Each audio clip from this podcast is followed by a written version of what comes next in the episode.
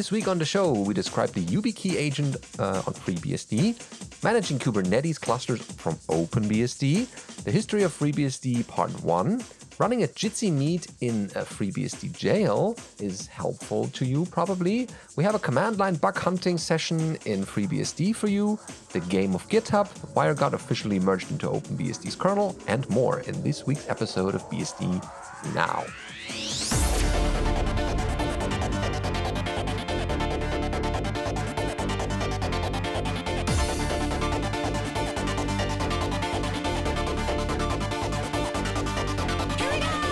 Now, episode 358 OpenBSD Kubernetes clusters.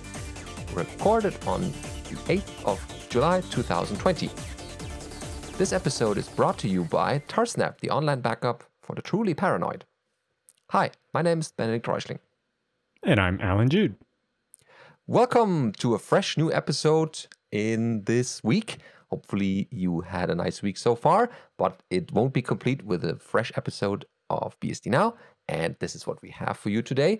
The headlines have a YubiKey agent on FreeBSD, which sounds uh, very nice for the people who have the little crypto device in hardware available. And now you can use it um, on FreeBSD with the agent. So the uh, author here writes that some time ago, Filippo Valsorda, I think, wrote YubiKey agent, seamless SSH agent for YubiKeys. I really like YubiKeys and worked on the FreeBSD support for U2F and Chromium and PyU2F, getting YubiKey agent ported looking like an interesting project. It took some hacking to make it work, but overall it wasn't hard. Following is the roadmap on how to get it set up on FreeBSD. The actual details depend on your system, as you will see. So the first step is to set up the middleware for accessing smart cards, which the YubiKey implements in CCID smart card protocol. Uh, the PCSC light packages provide a daemon and library for clients to communicate with the daemon, and CCID is a plugin for PCSC Lite that implements the actual CCID protocol over USB. So devd rules are to make the daemon rescan the USB devices on hot plug. So it looks like all you do is package install CCID and PCSC Lite.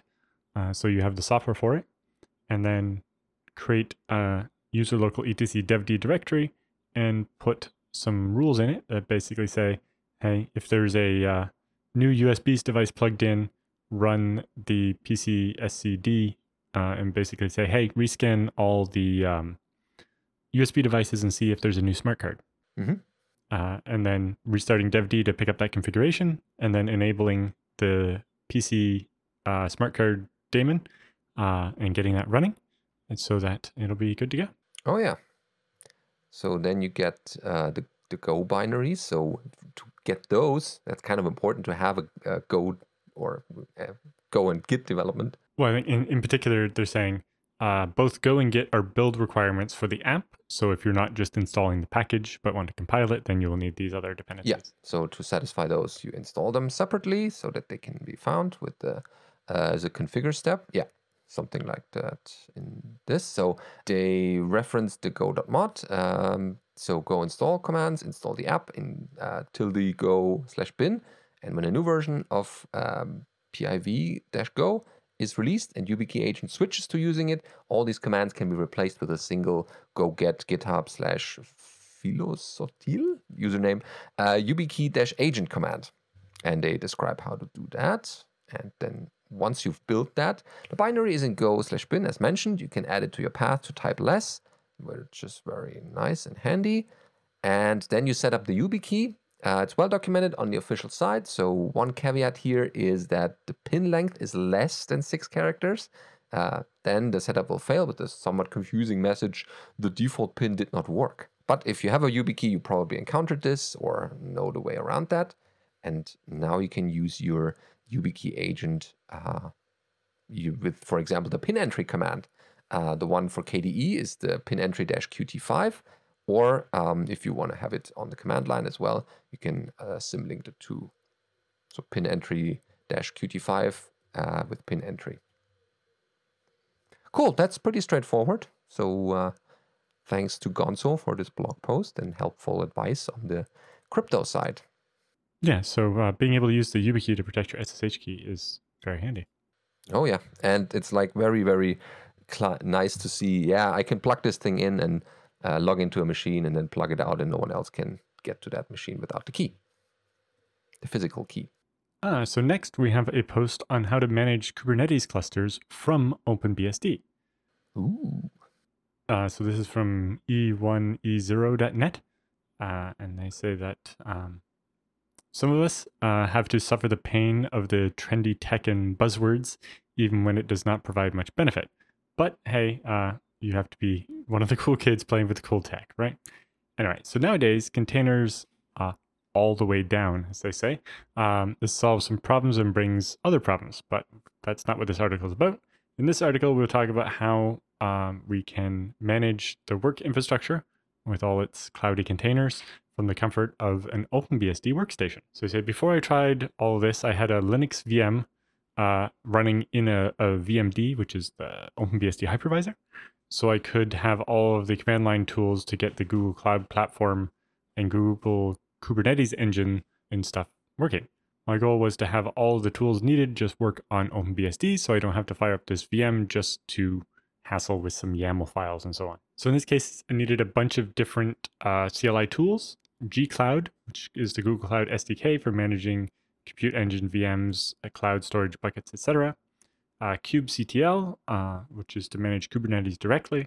And they have a note here that early on in June, uh, there's enough kubectl has been added to the OpenBSD port tree, so even easier. Then they have uh, kustomize, spelled with a K, uh, which allows to have a base configuration for the Kubernetes YAML definitions and then overlay that with just modifications to save you from writing as much YAML. fluxctl, they use to manage all the YAMLs in a Git repository uh, and using Flux as a source of truth. Uh, before this, there was always sync problems uh, and so on. And then finally, kubeseal, which uses sealed secrets to store sensitive data in the repository. Uh, luckily, there's already a port of the Google Cloud SDK and other things like that that are written in Go and can just be compiled on OpenBSD. So in this case, it was just package underscore add Google Cloud SDK and then running gcloud init and doing the configuration. For kubectl, they have the instructions here on how to manually build it, but as of now, there is a port for it, so you'll be able to just package add it as well. For kustomize, they just ran go install and get that set up. Uh, fluxctl currently doesn't have a port yet, but it uses the same technique as they described for kubectl because the go get was failing uh, with a type mismatch on one of the dependencies. And then kubeseal, again, they could just go get and then they say finally, we can use all these wonderful commands to manage the fantastic infrastructure from OpenBSD. And there are sarcasm italics around wonderful and fantastic. uh, he says, to be honest, at least they do a good job of working with each other uh, and with classic tools, which means they play quite nice with your, you know, pipeline redirect composing uh, way of using them. Because I really doubt there's much, there are many OpenBSD users who have to manage Kubernetes clusters, but hopefully this will be useful to someone. Oh yeah, maybe it's a starting ground for more uh, containerization in that area or cloudification of containers, whatever it might mean.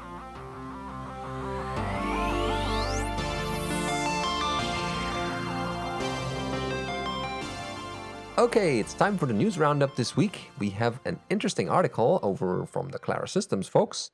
Uh, the history of FreeBSD Part 1 Unix and BSD. Alan, you would know more about this, right? Not exactly, but You don't? you've been doing BSD longer than me. yeah, well, but I thought you had some more uh, insights from the Klara Systems side of things. That it's well, uh, I didn't write the article, if that's what you mean. No, I just uh, wondered whether uh, are you doing this as a series of multiple uh, history articles? Yes. Uh, there's uh, also a ZFS series of articles as well, uh, Oh, okay. and a bunch of other stuff. But yes, we're hoping to build out a, a nice repository of articles uh, that cover everything from where BSD came from to where BSD is going.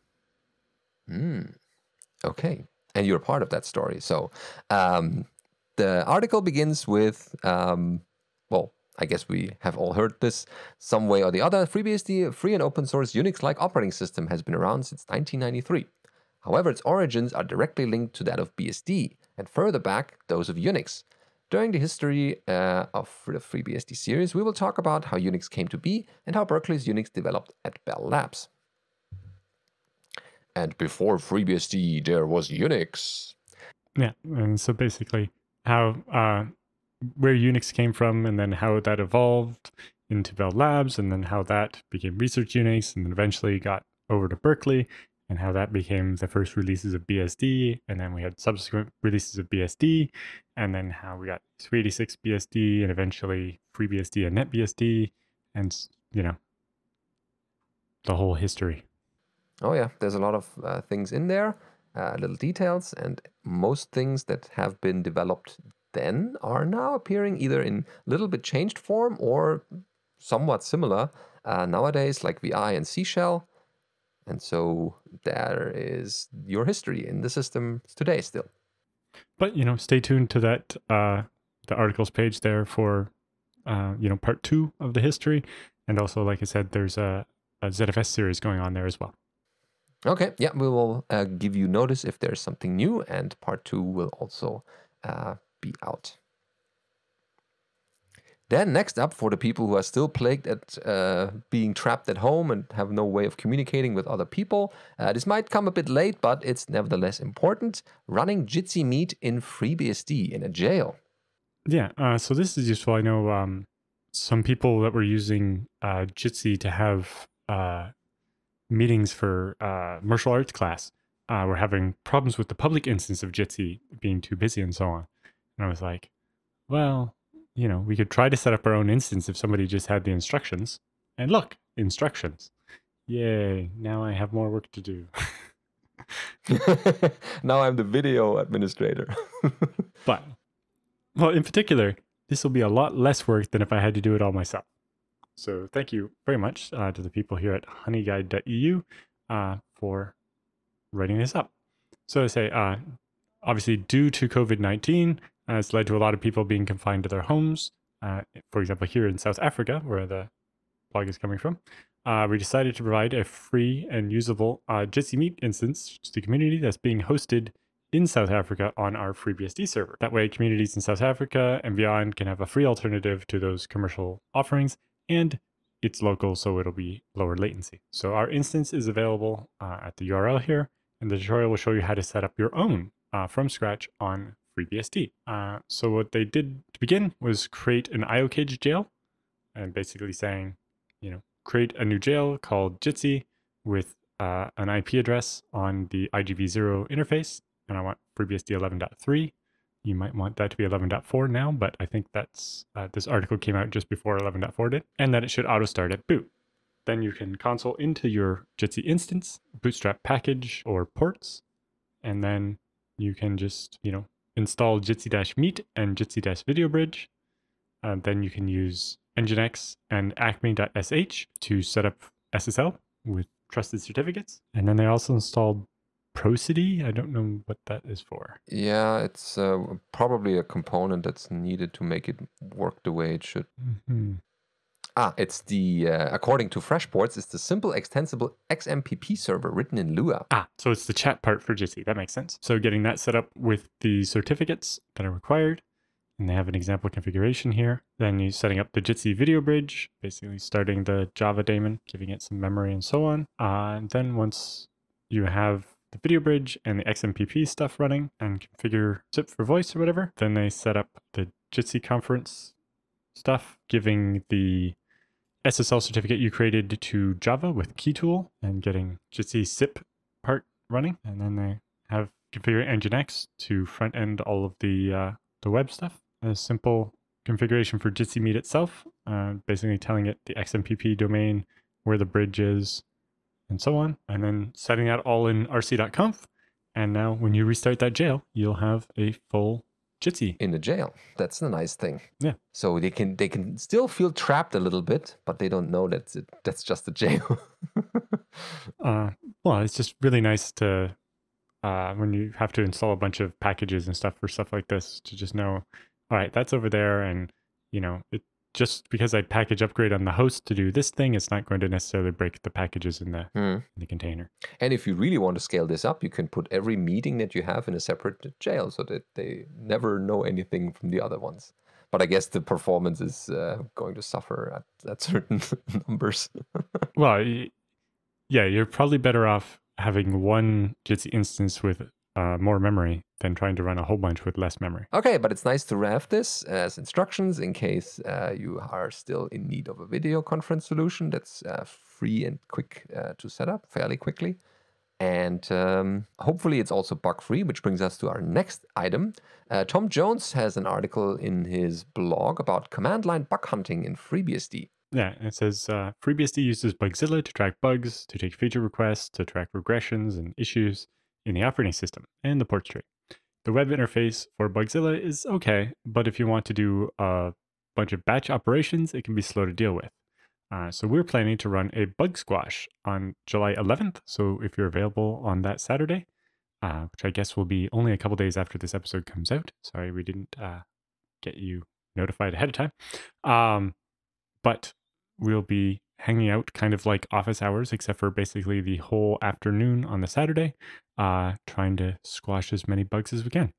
So that's, you know, triaging them, uh, assigning them to people, talking to people, uh, talking about solutions and so on, and, trying to get as much of it done as we can. Uh, some of this is modeled a bit after the um, hackathon we had uh, in Cambridge or um, Kitchener after BSDCan last year Ah, yeah. But in general, just trying to, you know, work through this backlog a little bit. But you know, uh, we figure if we get some tooling and we get some hackers to show up, we can actually get to the giant bug list. Yes. And is it only for developers or can uh, outsiders? Uh, no, uh, anybody can help. Okay. Um, you know, uh, some of it is going to be trying to land patches that people who are already helping have posted to Bugzilla and just haven't managed to get attention for. But a lot of the other stuff, uh, it's like, well, somebody has an, a feature request that may be pretty small and somebody could just do it. Yeah, uh, it's definitely open to everyone. Uh, so if you just want to come and hang out with a bunch of BSD people on a Saturday, do come on. So anyway, he says, thankfully, there's a Python 3 command line interface for Bugzilla called pybugz, which basically installs a binary called bugs, uh, or a script or anyway, uh, allowing you to search through, update, and modify bugs without having to use the web browser. Uh, he ran into a couple of uh, usability problems with the bug command line tool. I think Mark Linimon mentioned one or two of those are fixed now. Uh, so that's helped quite a bit, but he mostly found it annoying that you couldn't do basic things like search unless you reminded it to skip the authentication step. Hmm. Otherwise, it'd be like, you need to log in. It's like, but I just want to search. I don't need to log in to search. It's like, but we failed to log in, so you can't search. but you can tell it to skip off. Or in this case, he eventually configured it to have authentication because luckily it supports not just having your password on the command line or whatever. Uh, so he's got some examples of how you can say search for all bugs in the base system that are marked as being for bhyve, or how to search for all bugs that relate to UDP, or Yeah. uh, whatever So- else they're looking for. that's definitely a nice way of getting something fixed or uh, also a feature that you always wanted to have uh, small or big uh, into the eyes or hands or in front of the eyes of developers all right time for the beastie bits this week uh, we have found the game of github as a nice little uh, nod to the uh, recently-ish passed away uh, john conway so um, if you drag this URL into your uh, Chrome bookmark or bookmarklet bar, things are happening. The game of life in the GitHub uh, activity bar, I would say. So doesn't have um, uh, any other purpose than just hey, it works. it's a complete misuse of the actual tool, but it's it's possible, and so it's a nice, clever hack that we thought you should know about, and definitely give it a couple uh, tries to see how it evolves over over time. Yeah, it is quite amusing. And a little bit more interesting, or well, depends on how you look at it, the WireGuard officially has been merged into OpenBSD. So that's available now. Yep. So uh, David Gwynne committed uh, to the OpenBSD branch the WireGuard interface, which is the kernel driver for the WireGuard VPN communicator, thanks to Matt Dunwoodie and Jason Donenfeld uh, for their efforts. It's at least as functional as the user space Go implementation, which is what we're using on FreeBSD as well currently, and maybe more so since this one uh, works on more architectures. I'm sure that there's further development that can be done, but we can say that about anything and everything in the tree, which is true. So yeah, uh, built-in support for WireGuard uh, in the kernel on OpenBSD.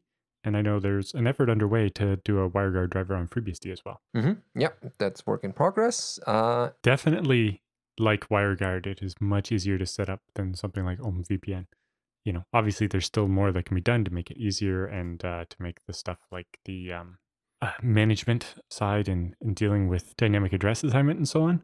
But it is uh, really handy to be able to stand up a VPN without as much of the hassle as something like OpenVPN. Oh yes, and we had people uh, from uh, earlier ye- years even uh, in the feedback section ask exactly for that for a kernel driver. So that's uh, coming. It's there on OpenBSD and coming on FreeBSD. hmm No matter which operating system you're on, you should be able to do proper backups, and that's what Tarsnap is. Tarsnap is secure, efficient online backup. Uh, it's encrypted, but with your private keys that never leave your machine. Uh, that way, no one else can read the data once it's put up into the cloud. The source code for the client is available, so you can actually, you're, you're encouraged not to trust Tarsnap, but to actually verify it yourself. And you can, you know, make sure that the encryption is happening in the right way and that it's happening with your keys and that your keys are never being sent off to Tarsnap and so on. Uh, and it has very clever deduplication. Uh, rather than splitting on specific blocks, it actually is able to find the patterns in your file and deduplicate it against what's already been backed up to avoid sending data you've already sent online. Again, saving you bandwidth. There are multiple clients available for pretty much all the operating systems under the world. Well, I think it's, Under the it's sun. mostly the one client, but it's super portable. So yeah, it works on BSD, Linux, Mac OS, uh, and Cygwin. So you can get a native Windows binary, or you can use the Windows subsystem for Linux to run uh, the Linux one. Yeah, so check out the Tarsnap website for more details, uh, pricing, and also the bug bounty if you want to participate in that, or just use the. Yeah, you know, if you're going to read the code anyway, you might as well get a bit of money back if you find a typo or uh, something that's more uh, s- severe. Uh, but a lot of people have looked at it, I would say, and uh, haven't found anything too critical that would uh, expose users' data or something that's not uh, as it should be. Yep, there's a a history here somewhere. There it is. Uh, you know, uh, Ralph Cordry managed to collect 150 separate bounties, although I think most of those were typos and he was just the first. But uh, there's a long list of people who have uh, got hundreds of dollars for uh, various bugs that they've reported. yeah. Yeah, and I'm uh, fairly sure that not all of them are the die-hard security researchers. So, uh, No, some of them are, you know, just finding a double free if the config file happens to have a line that's longer than this many characters, uh, or, you know, I found uh, a cosmetic error in the code. yeah. But uh, Tarsnap is open for suggestions and corrections this way.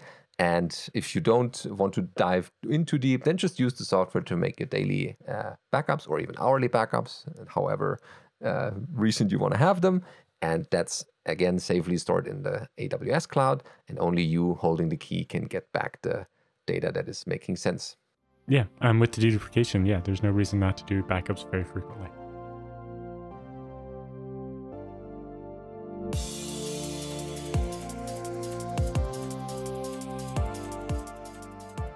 All right, now it's time for the feedback and questions part of this episode. Uh, we get a lot of feedback, but nevertheless, we should not keep the flow of good input coming into our show uh, uh, stopping. So, uh, if you have anything for us, any hints, questions like the ones that are following, or suggestions of any sort, then reach out to our email address feedback at bsdnow.tv. The first one this week is Florian. I think that's a German name, so I'm pronouncing it in the German way. Uh, about uh, Lua for Dollar Home. That sounds interesting. Uh, he writes Hi, guys. Still enjoying the show since the recommendation on BSD Talk. Oh, wow. That's a long. What was that, 2016, I think, when I did the interview with Will? Yeah. I was a listener still back then. Or was it 2014? It was 2014 at VBSDCon. I remember doing it in one of the little side rooms. And because we were sitting so still at the table just doing this interview, the lights went out. and so then I'm trying to keep talking normally while Will's waving his arms around like crazy, trying to get the lights to turn Closing back on. time. Make enough movement for the motion lights to turn back on for 10 minutes. Uh, Okay. It. Yeah, it's it's been a long time. I hope Will is doing fine.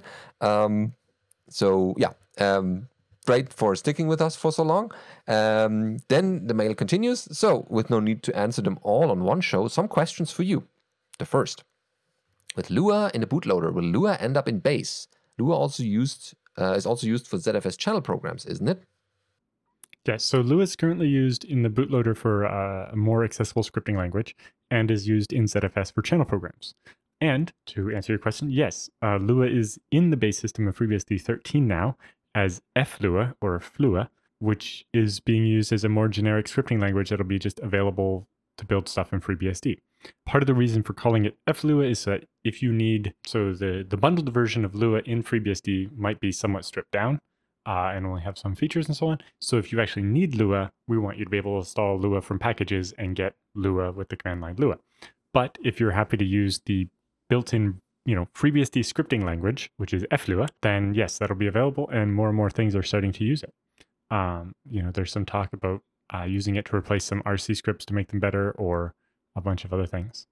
Uh, and yeah, there's work to improve the build process. For example, regenerating the syscall list in FreeBSD 13 is done with Lua instead of a shell script because you can make much nicer code and deal with you know quotes and escaping and so on much more cleanly. Mm. Uh, so yes, uh, Lua is going to be available in the base system. Uh, will be super useful for writing small scripts where shell script might not quite be the right answer.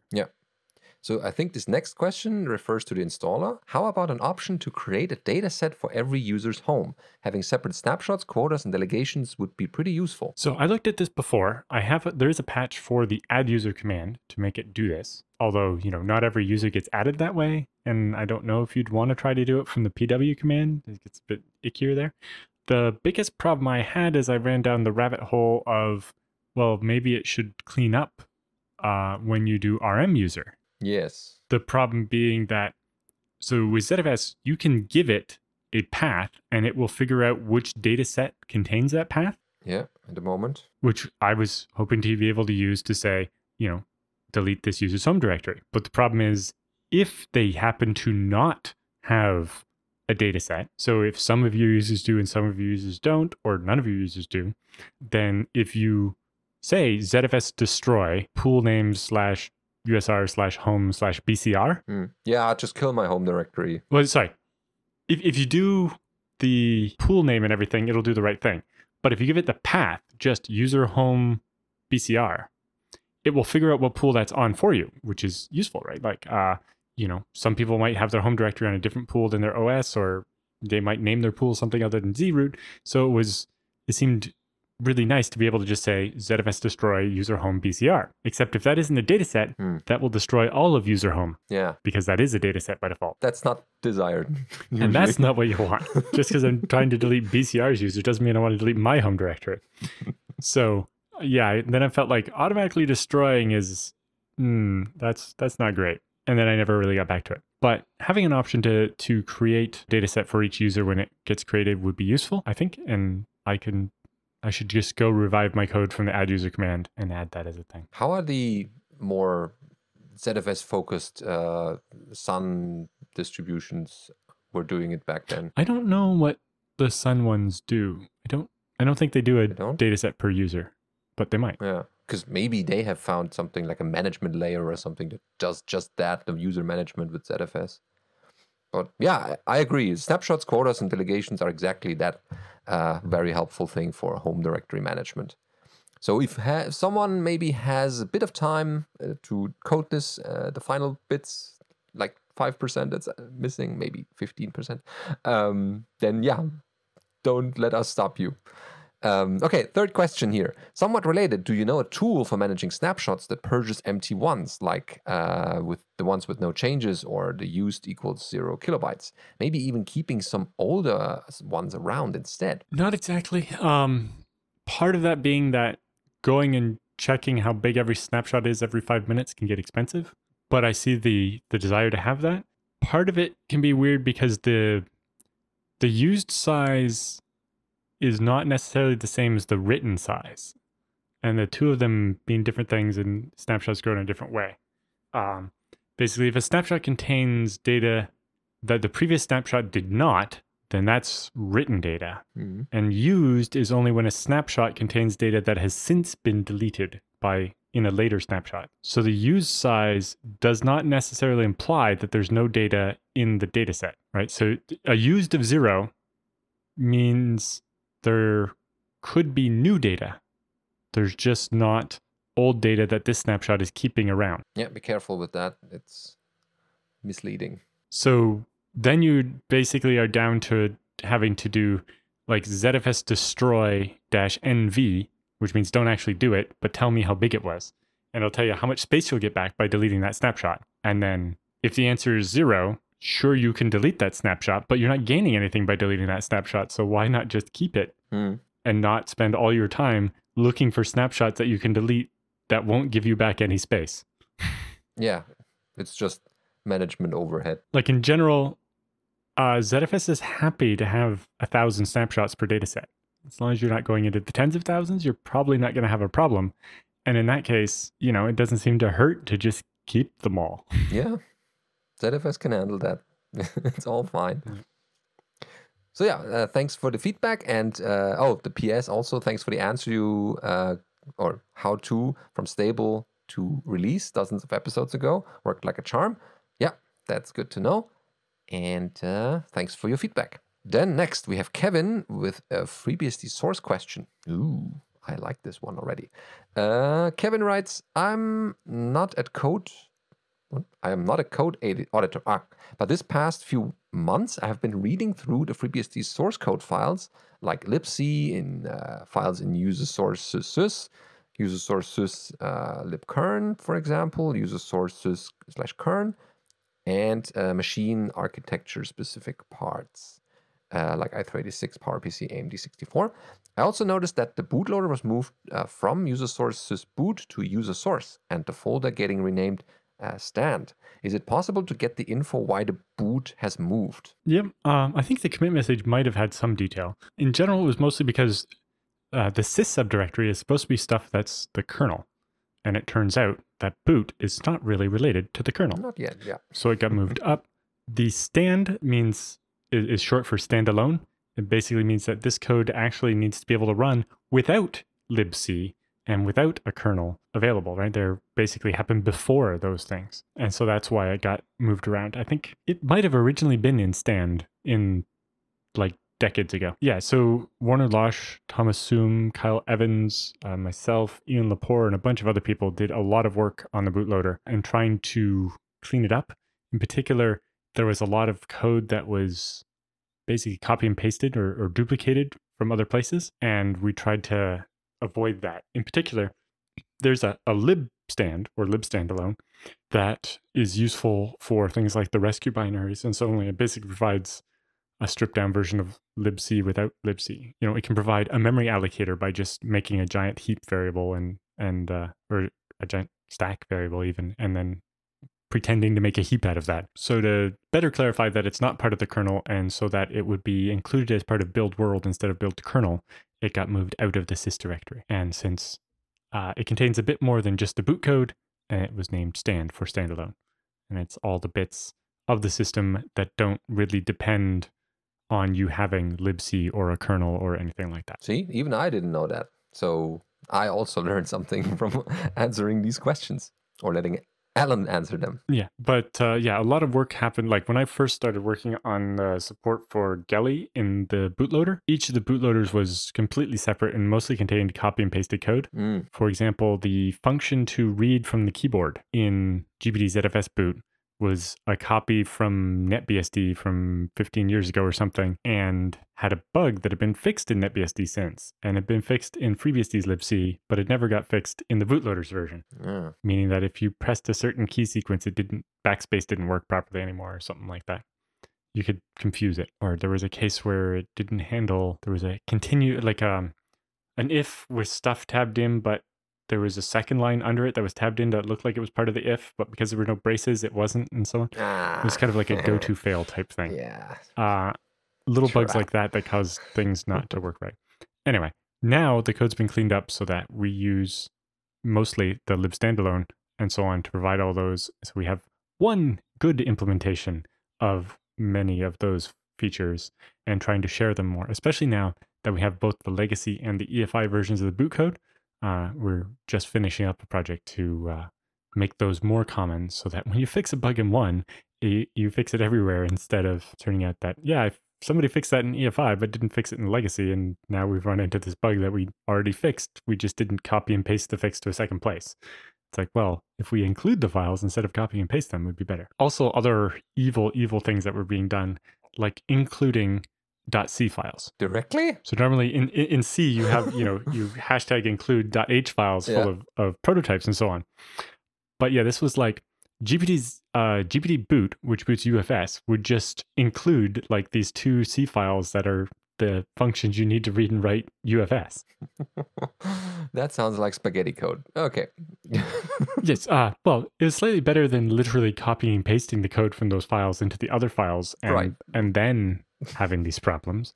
But yeah, there were some shenanigans. okay. uh, but you know, in the end, the the code, uh, not GPT boot necessarily, but the code to be able to read the loader or the kernel from UFS has to fit in seven and a half kilobytes of assembly Mm, or, yeah. or binary that doesn't code. give you much space. When, when you compile the C down, it has to be less than seven and a half kilobytes. So Yeah, that's the extra challenge there. Yeah. yeah, um, making sure that remained the case was a bit of fun. Okay. Yeah, hopefully uh, that answers your question, Kevin. And maybe you find some other stuff that's interesting or maybe a bug uh, while code spelunking. And you never know what uh, where it leads you and what kind of things you might discover. And uh, the next is Tom with, uh, oh, yes, a good feedback for the Home Labs uh, thing. Uh, he writes, Hello, BSD Now team. Thank you in all caps. I'm not shouting on the show because ears. Um, so, yeah, thank you for continuing the podcast and all the work you put in. Uh, it is much appreciated. Thank you. Watching Alan's panel on Home Labs was informative. While setting up a new lab server, I was browsing a lot of documentation and was introduced to the concept UCL, Universal Config Language. Uh, although I have used it many times without knowing, Googling UCL doesn't give that many new sources, but I understand Alan and Michael W. Lucas are proponents, uh, if only those two. If there uh, or is there a general consensus to make UCL the standard FreeBSD config language, and what is its status? Um, so the status is it's pretty good. Like uh, libucl itself is is there and is used in a bunch of things, both within and without FreeBSD. You know, it was originally written, I think, for RSpamD, uh, which is uh, a commercial product from a FreeBSD developer. Yeah, there's a general drive to use it uh, more and more. There have been I've done a couple projects to try to switch uh, various config files to it. I have most of the work done for converting login.conf from its evil, terrible format it uses now into UCL. And I wrote that in such a way that it reads login.conf. If the first line doesn't say this is a FreeBSD UCL config file, then it processes it the old way. So it's backwards compatible. Uh, so basically, I made the, the parsing code start with if if it's UCL, call this function, and if it's not, call the old function. And that way, new installs automatically use UCL, but people who upgrade in place uh, can continue using their old config files until they decide to convert or whatever, and so on. Uh, and I have might be five year old now patch for newsyslog to change its config file format to that because I wanted to be able to more easily say, hey, I'm using ZFS, don't compress any of my log files. Hmm. And currently that would require editing every line of newsyslog.conf and so on, instead of being able to just say, you know, to all of these as an overlay, apply this change. Or the other thing is, you know, currently newsyslog.conf actually kind of breaks the way we normally do config files in FreeBSD, which is, you know, there's etc defaults whatever.conf, and then you provide your overrides in another file. But some of these files that are kind of older than that concept even mean that sometimes we add a new log file to newsyslog.conf and you have to merge it in with all your local changes and it gets messy. Whereas, and then I think most of the desire for that went to, oh, well, was satisfied when they added include support for newsyslog so that you could include, you know, user local etc newsyslog.conf.d slash so that, you know, the nginx package could automatically add a config to ro- rotate the nginx.conf and things like that. But I would still like to see it switch to UCL. But again, probably going to have to do something where we can uh, support the old format, which in general, you can apply the same concept, but when you get into the include stuff, it gets more complicated. Uh, you know, if the Nginx package still ships a a config file in the old format, but you're using the new format, they're not really meant to be mixed, but I suppose it might be doable still. Mostly, we're looking for people to show up and help convert tools in the base system to use UCL. Yeah. When I originally looked at it, uh, I, I looked through uh, all the tools that have weird config files in FreeBSD and decided that crontab was one of the ones where I couldn't come up with a better format. And then I didn't want to replace it. But then the person who wrote the crontab that's in FreeBSD, Paul Vixie, is like, no, no, no, you definitely, please replace that config file format. I'm like, I, I can't.